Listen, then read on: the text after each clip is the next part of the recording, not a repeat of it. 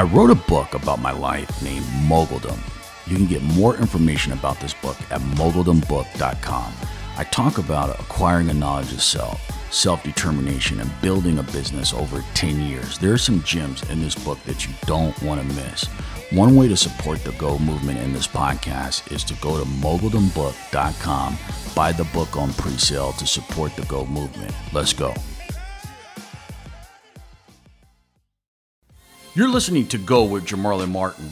We have a go hard or go home approach as we talk to the leading tech leaders, politicians, and influencers. Let's go. Uh, today uh, is going to be a solo podcast. And the title of this podcast is Facebook and Reverend Wright was always right. Uh, so let's dive right into Facebook. So, Facebook uh, you know, they they come out with a ban uh, against Minister Louis Farrakhan, uh, and they they also ban so-called alt right folks or far right uh, people like Alex Jones. Uh, you know, there's some other folks in there, uh, but it seems like they had to to deliver someone that's not on the so-called alt-right or far right they had to deliver something to make it seem like it was even.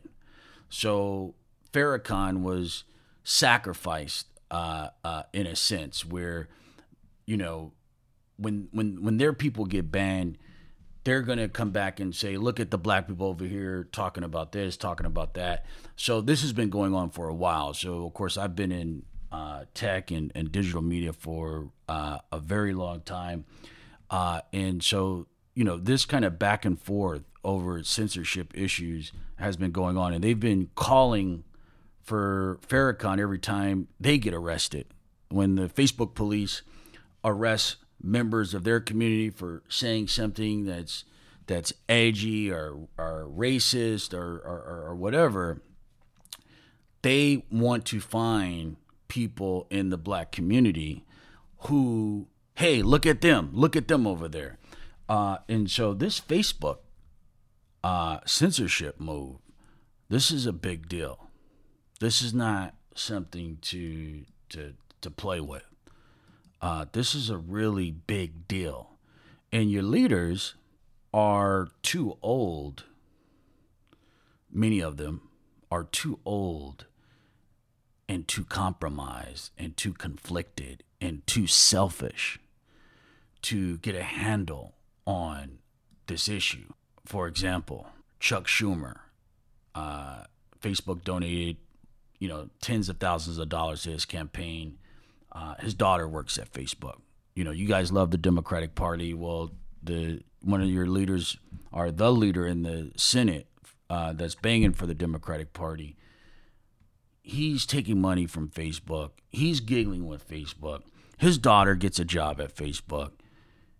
And when Mark Warner, a senator from Virginia, wants to investigate Facebook, he tells Mark Warner to back off. Uh, Nancy Pelosi, after the scandals break out, you know, her and her husband, the Pelosi family is buying millions of dollars of Facebook stock. They don't care about the headlines. They don't care about Cambridge Analytica. They don't care that the election could have been uh, altered uh, with Facebook's greed, and they don't really care about policing Facebook uh, because a lot of these your Democratic political leaders they're in the bed with Facebook. Facebook has a big wallet. They have hundreds of lobbyists. They even hired a, a guy by the name of Neil Potts, who's their head lobbyist now in DC uh, their head of uh, public policy. So they put the black guy out front to see if they can get, you know, a you know lower fines or a lower penalty. It, you know, it's probably going to look better with a black guy. You know, a lot of times they call us when it's time to to to get some leniency. So now you want to be about diversity now that you're in trouble. So you're going to get a, a black guy out there to lobby for you, right? And so uh, the people see a black guy. Maybe I don't go as hard on Facebook because look, they're hiring a black guy. So this Facebook issue needs to to be put in the context of mass incarceration. So let's rewind uh, the track here. Your Congressional Black Caucus All Stars, Bootlicking Charlie Rangel, and many of them, they are in the bed with the Clintons. They pray to the Clintons, right? They need the Clintons. They love the Clintons, right? So many of them supported mass incarceration or the Clinton crime bill, which was a big piece of mass incarceration. Set things in motion, set it up. So at the time, your Negro leaders, they must not have an understanding of the history of America where if there's some good ideas that can come up where hey it sounds good you know we're going to reduce the crime in the hood and the crime is going to go down and all the bad people are going to you know be put behind bars and this and that and everything's going to be fair the right way that a leader is looking at these issues in real time is that even if an idea is a good idea, we have to think about the implementation. Do you trust this beast here in the United States? Do you trust this beast to implement something fairly? So if you're going to go start locking people up and, and, and kind of, you know, give uh, Bill Clinton uh, what he wants politically. Uh, so, you know, Trump has built the wall, but Bill Clinton had his own built the wall in terms of Sister Souljah and, and how he manipulated that issue uh, and how he manipulated the Clinton crime bill. Hey, I can pull some of these MAGA voters in if I'm tough on crime, if I'm tough on you. Okay, so the Congressional Black Caucus, they go along with this. So there wasn't a big consideration that can we really trust the the structure and the system in America to implement this reasonably, fairly? Or this beast has not changed, right? Clinton's elected, but the beast, the systems, the structure, it, it, it doesn't change, right? The structure is the same. So the mindsets are the same. The Negroes and their allies in the Democratic Party, they get it wrong. And, you know, the way people treat mistakes nowadays, hey, someone pushes for the Iraq war, they get that wrong. Someone pushes for mass incarceration, they get that wrong. So what? The culture in America is there's no accountability. You can get things wrong that ends up murdering hundreds of thousands of people, destroying hundreds of thousands of families black families. You can make big mistakes as a politician, but when the burden is on our people, or in Iraq's case, Iraqi people, the American mindset is they don't care. Like, hey, some people died, we made a mistake. It's like, hey, I stepped on someone's foot at the club, I'm sorry. You know, so America, there's there's been not a lot of accountability. So, what does this have to do with Facebook? You know, over the last couple of years, you've had Negro leaders saying they want more censorship. So, you know, your Alyssa Milanos, your your your Hollywood, San Francisco liberals, white liberals, they've been calling for a lot of censorship right? In in their mind, yes, we got to stop racism. We got to stop all this stuff. So I'm not blaming that. I'm not blaming them for saying that, right? That's that's because of their experience, their journey in America. So they're speaking about their specific ex- experiences. They don't have the depth or the history that you do. So when they say, "Hey, we need to stop the racism and we need to stop this on social media, on YouTube and Facebook," that's that that could be a good idea for them in terms of the, these liberals over here. Okay, but for you, you got a different position. Although America and the liberals are trying to blend you together where you're just like them. You have the same mind. You're all in this together. They're trying to put you in a pot of gumbo where all the Americans are the same. Okay? So when you go into that mindset, you know, you're back into the mass incarceration. You think they're going to implement this fairly. So you have Negroes over the last two years talking about YouTube should go arrest this black person and I want this person censored. I want this person off the platform. I, I want this singer off the platform. And I, I want YouTube and Spotify and Facebook to, to censor this person and censor that person. If you're advocating for censorship, and yes, censorship against conservatives and racists, you have to think about what what the hell do you think is going to happen? How do you think that's going to be implemented by Silicon Valley?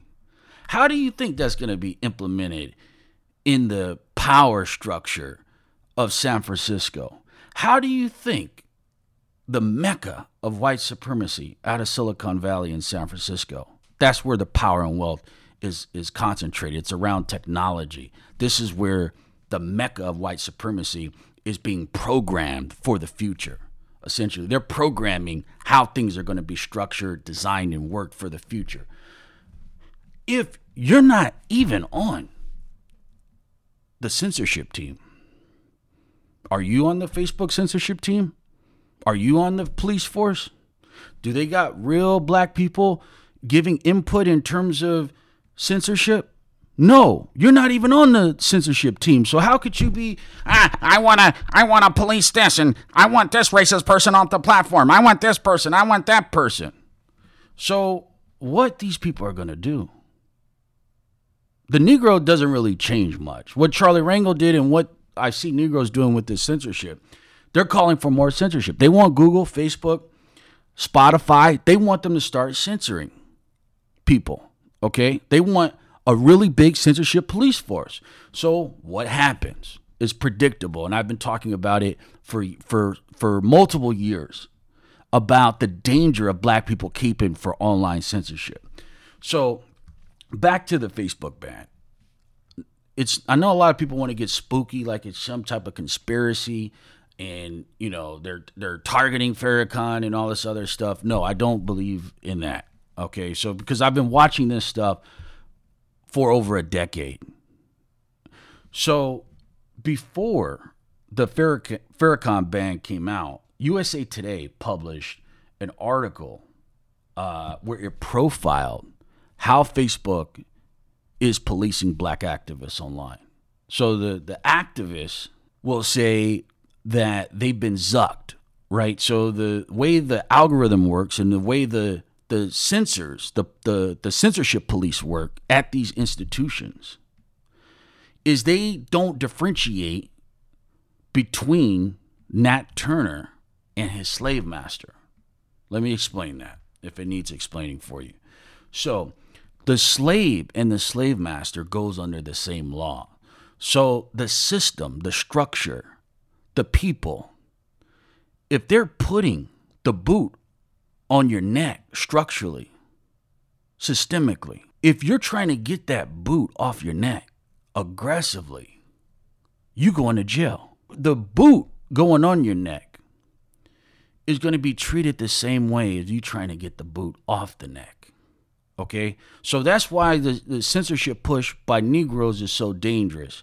You would need to really understand the history to say, hold up, even if Roseanne Barr uses the N word. Even if these people say these things or whatever, you better be careful because what they're going to do is they're going to tighten up and Frankenstein the people with money, jobs, economic insecurity, and their algorithms. What shows up in the search engines, what's allowed on social media. They're going to Frankenstein the people and force you into you have to be like Cory Booker.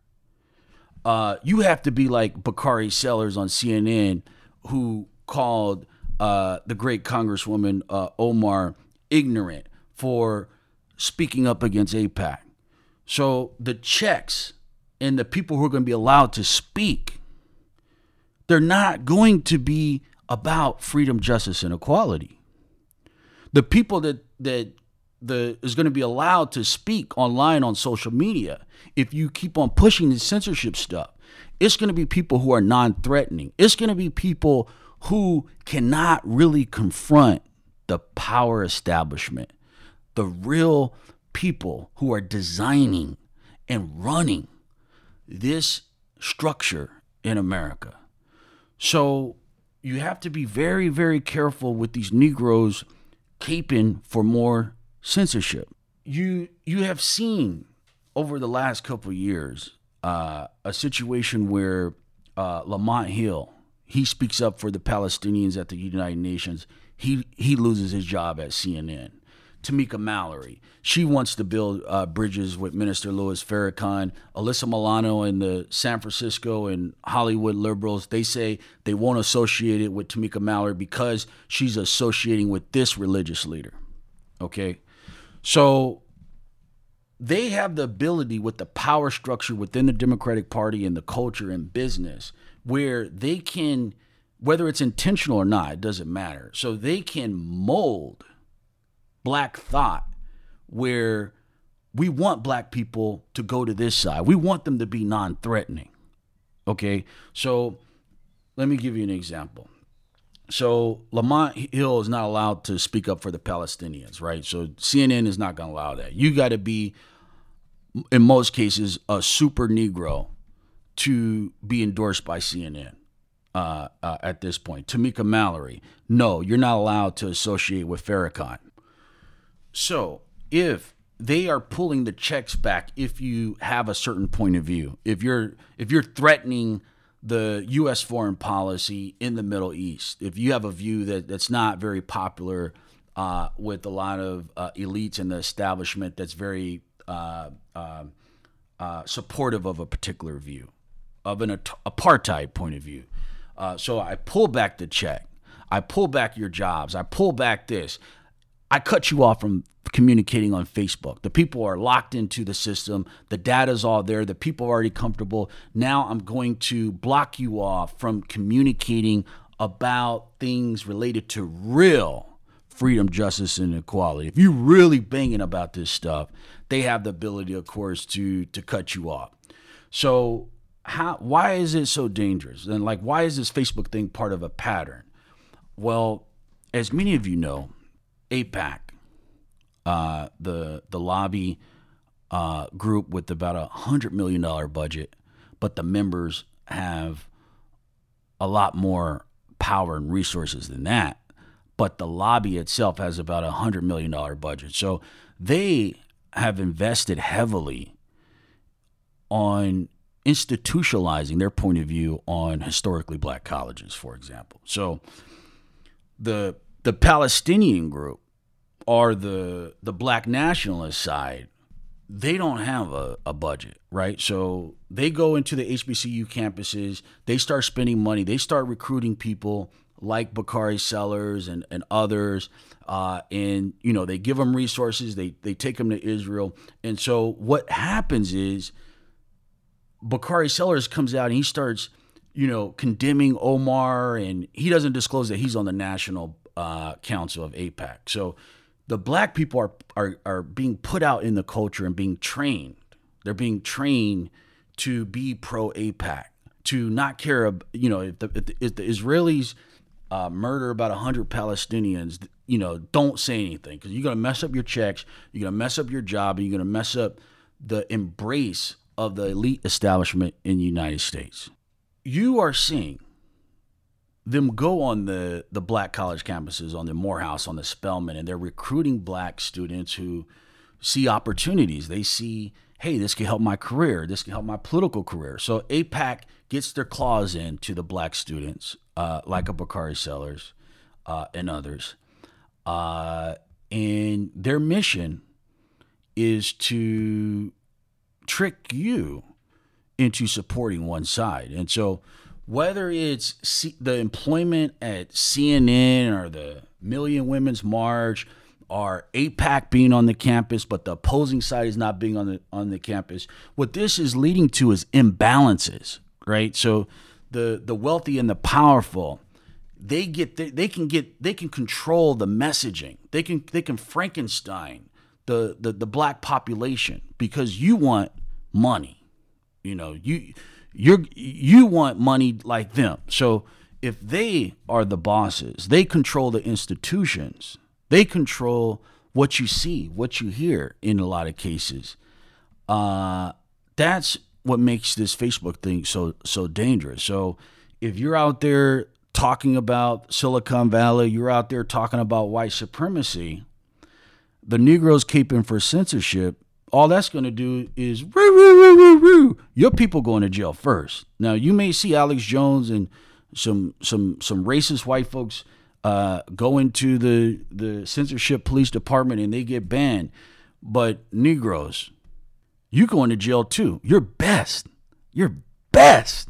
You're most courageous soldiers and thinkers.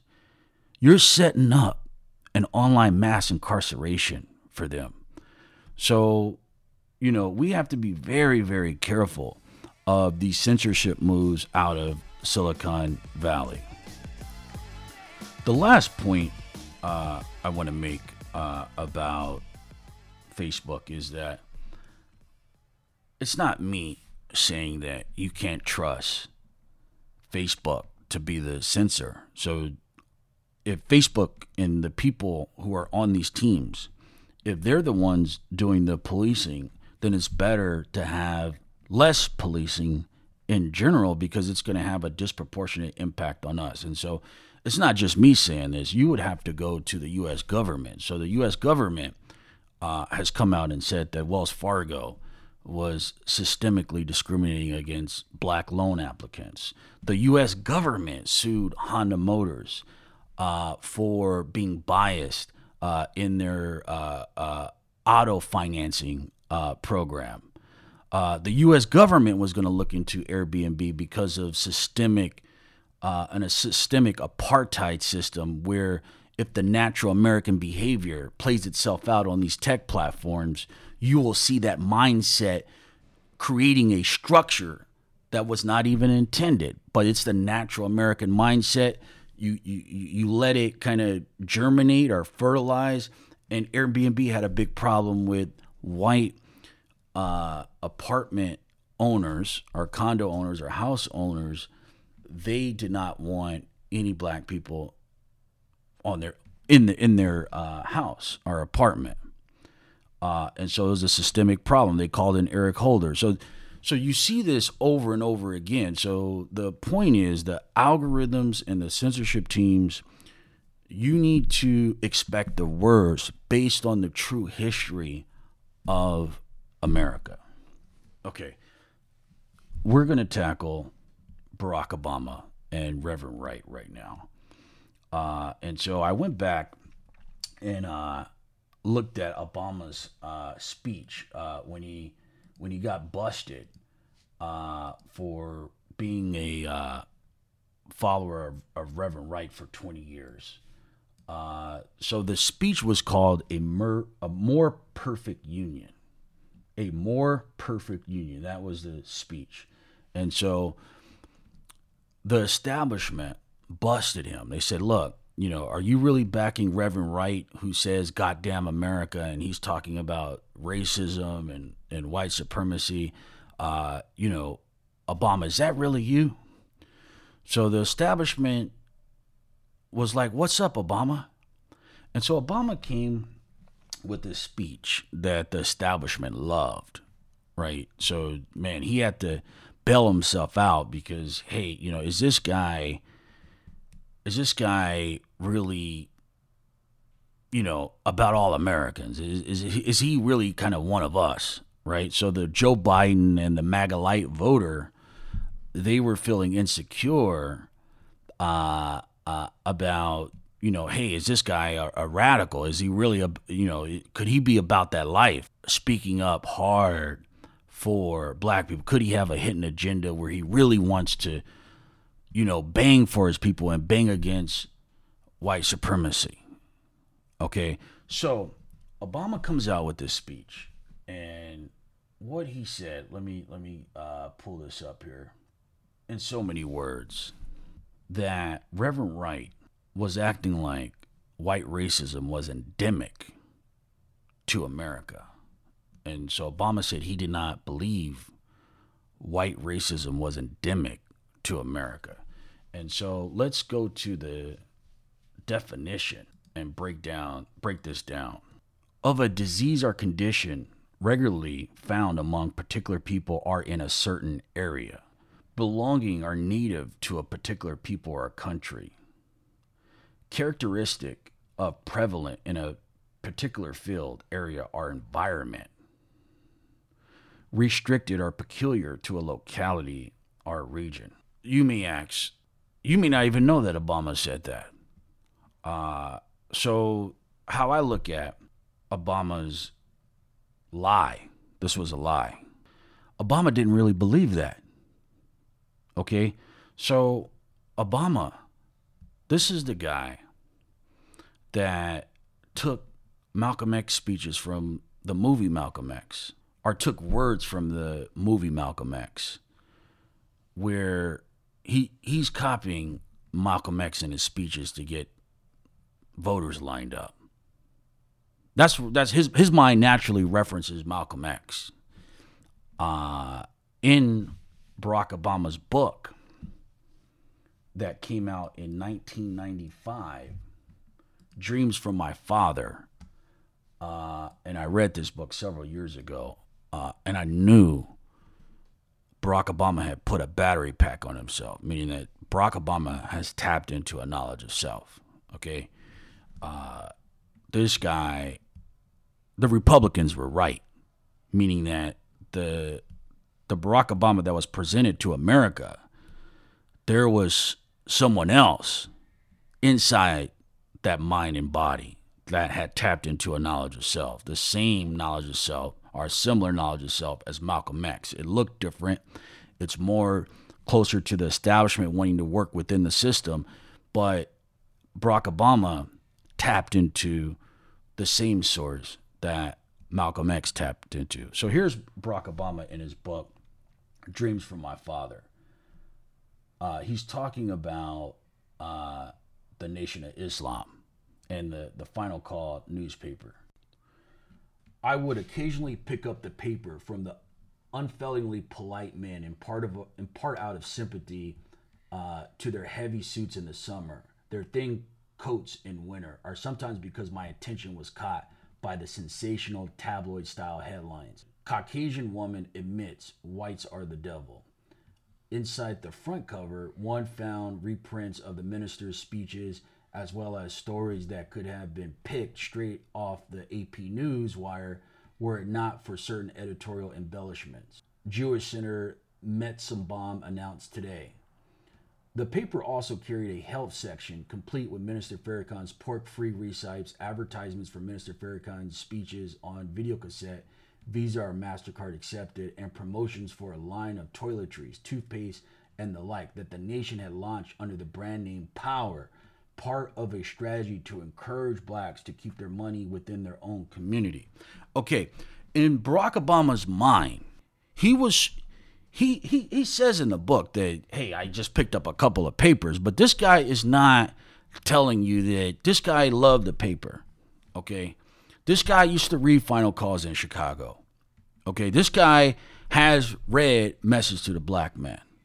Okay. Uh this guy was not who he presented to America.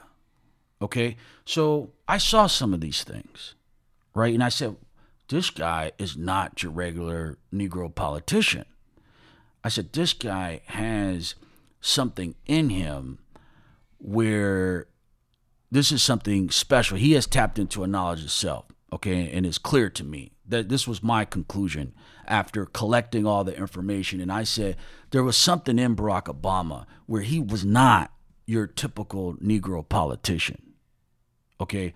So when Barack Obama says that white racism uh, is not endemic to America, he lied. He lied to get the Joe Biden MAGA light voter. He needed to lie to to get elected. So many in the black community understood that. Many understood that hey, he may ha- he's a politician. He may have to do what he had to do to pull in that Joe Biden, that MAGALite voter. Uh, he wouldn't. He politicians sometimes, yes, they need to lie, and for him, a guy who's who's been attending Reverend Wright's church for 20 years, uh, uh, where the Reverend Wright baptized his daughter. He said at those Reverend Wright speeches for two decades. This is a guy who's telling you in his book in 1995 that he used to pick up the final calls. He memorizes a lot of the content in the final call. And particularly, he memorized the MasterCard and Visa section where you can order the cassettes. Yes, I believe a 90% chance Barack Obama has ordered cassettes of Minister Farrakhan. Barack Obama says that white racism is not endemic to America when he steps away from uh, Reverend Wright. Here's why that was a shrewd political move, an effective political move.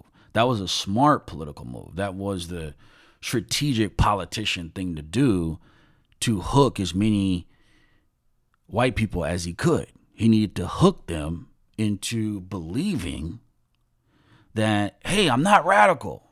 You know, that that's not me. I'm not radical. I'm safe. Right? He needed to hook the other side. Like you get hooked. Like they hook you and, you know, come eat chicken with you or, you know, uh, uh, visit your churches at election time. He needed to hook the other side. And so he had to lie. He had to lie and say that white racism was not endemic to America. But here's why that's dangerous. And it was not clear at the time that Barack Obama had to lie and say that where they were coming after him over Reverend Wright, where the trade off is hey, that helped Barack Obama win, right? He did uh, a lot of good things. Uh, in my in my view, he did a lot of good things considering the situation. This is on the positive side, right? So on the negative side, many of our people, they they started taking Barack Obama as a religious figure. So the people have a spiritual, religious grounding going back generations. The people want to believe, the people want faith, right? This is where the people come from. And so when Barack Obama came, a lot of our people started thinking about him as like a religious figure. So Barack Obama is lying about racism is not a big deal. It's not endemic in America. So he's lying for a particular political purpose to get into power. In his mind, he let's get into power. Let's focus on the big picture. I'm going to lie to these white folks. Hey, I'm you know, that's not Reverend Wright's not me, you know, black nationalism, whatever. Uh, never had a history with that. Uh, he needs to cover that stuff up to get elected in America. This is where the country is. So, so in his mind, you know, most likely, hey, I need to lie uh, to to get to that and to do the good.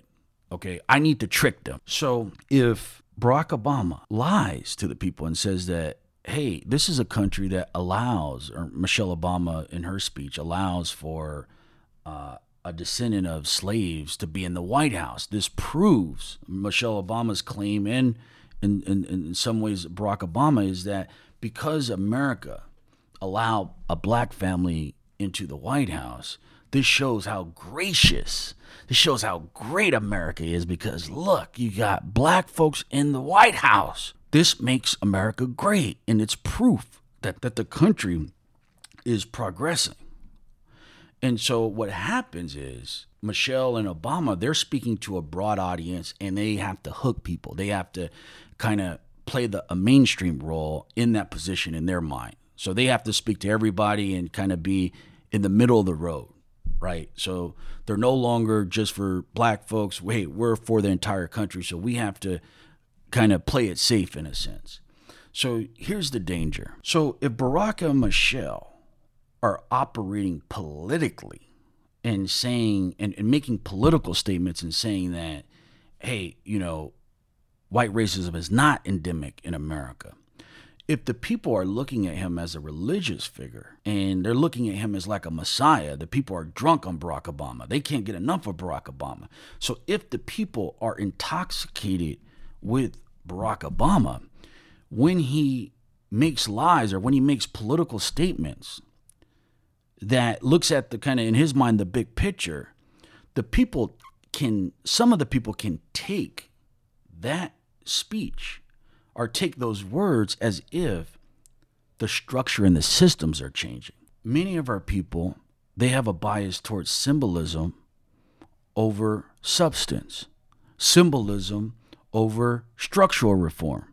So Obama may be lying to hook groups of voters and to get elected, but the some of the people, many of the people, if they take those words and they start thinking, man, America's changing. Look at Barack Obama and Michelle. Look at that black family in the White House. Well, if they take those words as truth, and these people are looking at Barack Obama as the next Messiah, the people go to sleep because the systems are not changing as fast as the symbolism. So you have faith, you hope that, hey, you know, this is a sign of progress. We'll take that. But the danger is you can systemically put the people to sleep. And so Barack Obama on the obviously there's many positive aspects to, to his presidency. But on the negative side, his words, his political words, some of his lies to get elected, and even after the election, in terms of some of Michelle Obama's words, in terms of her talking about how grateful she is, and America is this, and America is that, and America is, is this, it you could put the people to sleep. Okay, you you you you you you've done a lot of damage in terms of making people believe that the systems and the algorithms and the structure and the financial institutions and the the the, the loan managers and the, the the the the folks who are hiring and firing and you know all throughout the economy this stuff is not moving okay? Because Michelle and Barack go in there and the only reason they got in there in my view is America was falling apart, right? So Bear Stearns, Lehman Brothers, uh, you had the worst financial crisis since the Great Depression. Barack Obama doesn't become president unless Amer- unless some white folks, enough white folks, are thinking that hey, I may not really like the idea of a black president and a black first lady, chocolate black first lady. I may not like that idea, but I can't be stupid and vote for the same leadership where America could go. Meaning that people were really thinking that you could be you could see a collapse, financial collapse that was much harsher than what actually happened. So certain voters were practical in, in terms of, hey, I may not be fond of the idea of a black family in the White House, but I still want to eat. I still want to go to work. I want the system to stabilize. So in this case, I can't keep on voting for the same Republicans that help put the people in this mess. There's plenty of evidence uh, that uh, the people were put to sleep. So you had people talking about post-racial America. You know, America's getting beyond race. Uh, you know, America's making so much progress. Look at Barack Obama. Look at Michelle Obama. But that that friction you see in Black America is the friction between symbolism and structural reform. And so the good thing about going through eight years of Barack Obama is the people get to see, hey, you put symbolism uh, and you, you put Barack Obama in place, you put Michelle there. Let's see, you know, with eight years of of of that, let's see how the systems and the structure moves in the United States. And so the after eight years, the people were hoping that the systems and the structure would change. Obviously, Barack Obama had a lot of opposition. He tried to do many things that, that couldn't get any traction because of the uh, hostility from Republicans. But the people got to see that, hey, you put a black person in there, you know, hey, you know, this is how much that can move. And so now the people run a Cory Booker or they run a Kamala Harris. The Cory Booker and Kamala Harris, they're hurt now because the people didn't see enough change. And the people, you know, in a, in a lot of cases, they're not they're not hearing what you Negro elites are talking about, waiting 50 years and little step here, little step there. That is an elitist position that the people can wait 40, 50 years and keep on nibbling at freedom, justice, and equality and just doing little things, little votes, little Hillary Clinton here, a little something there, that. No, that's an elitist position. You can afford to keep on taking these baby steps. But when you think about the people in Watts and you think about the people in Baltimore and you think about a lot of our people in uh, uh, the hoods in Chicago, they can't wait in terms of our, our, our people dying uh, the in the in the the economy being so rigged against the people. The people don't have your patience. So on the next election for you Negroes who just want to keep on doing little small things here and there and, and just wait and just we're gonna keep on doing this. Don't try to shame black folks who do not vote. I choose to vote in most cases. But I would never shame black people who withdraw from the system. You don't have a automatic Democratic Party kind of gun to your head where you have to vote and you're going to just keep keep taking the lesser of two evils until you die and pass that on to your children just vote democrat just vote democrat no matter what just keep on voting democrat we're going to keep on doing this until we die Okay, let's pass this on to the children. Let's pass this on to the ground children. Just vote Democrat. Just vote Democrat. So, yes, the vote is a weapon, but not voting is also a weapon. That's one of your options. So, if you have an issue with Chuck Schumer, if you have an issue with Cheri Bustos, who runs the DCCC, if you have an issue with Nancy Pelosi, if you have an issue with Dianne Feinstein, if you have an issue with the true rulers of the Democratic Party and their lobbyist friends and allies, foreign countries, and corporations, if you have an issue with the rulership in the Democratic Party, you can choose to vote for someone to take out these corrupt and impotent leaders. You can vote or if there's not a good option from your individual view, you can choose to stay home. It doesn't make sense for the people to worship Malcolm X, to worship Muhammad Ali. You worship all these people when they're dead. But when it's time to take a more radical, a more aggressive stance against the Democratic Party in America, you're scared to do that, right? You just worship dead leaders when they're gone, but the people who have more radical views, including not voting, meaning that the the option of voting for a Chuck Schumer, Nancy Pelosi, uh, Cheri uh, Bustos, I don't want to just. It's not enough for me to get another Bill Clinton, a, a Joe Biden, a, a Hillary Clinton.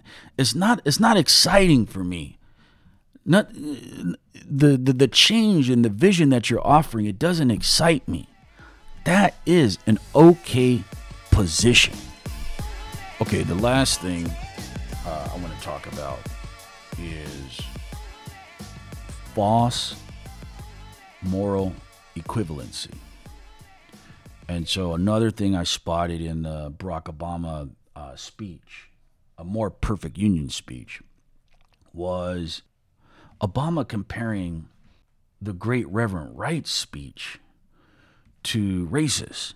So not only white people did that, right? You expect white folks to look at that and like, "Whoa, man, that guy's radical." You know, that's he's talking about racism, and that sounds bad.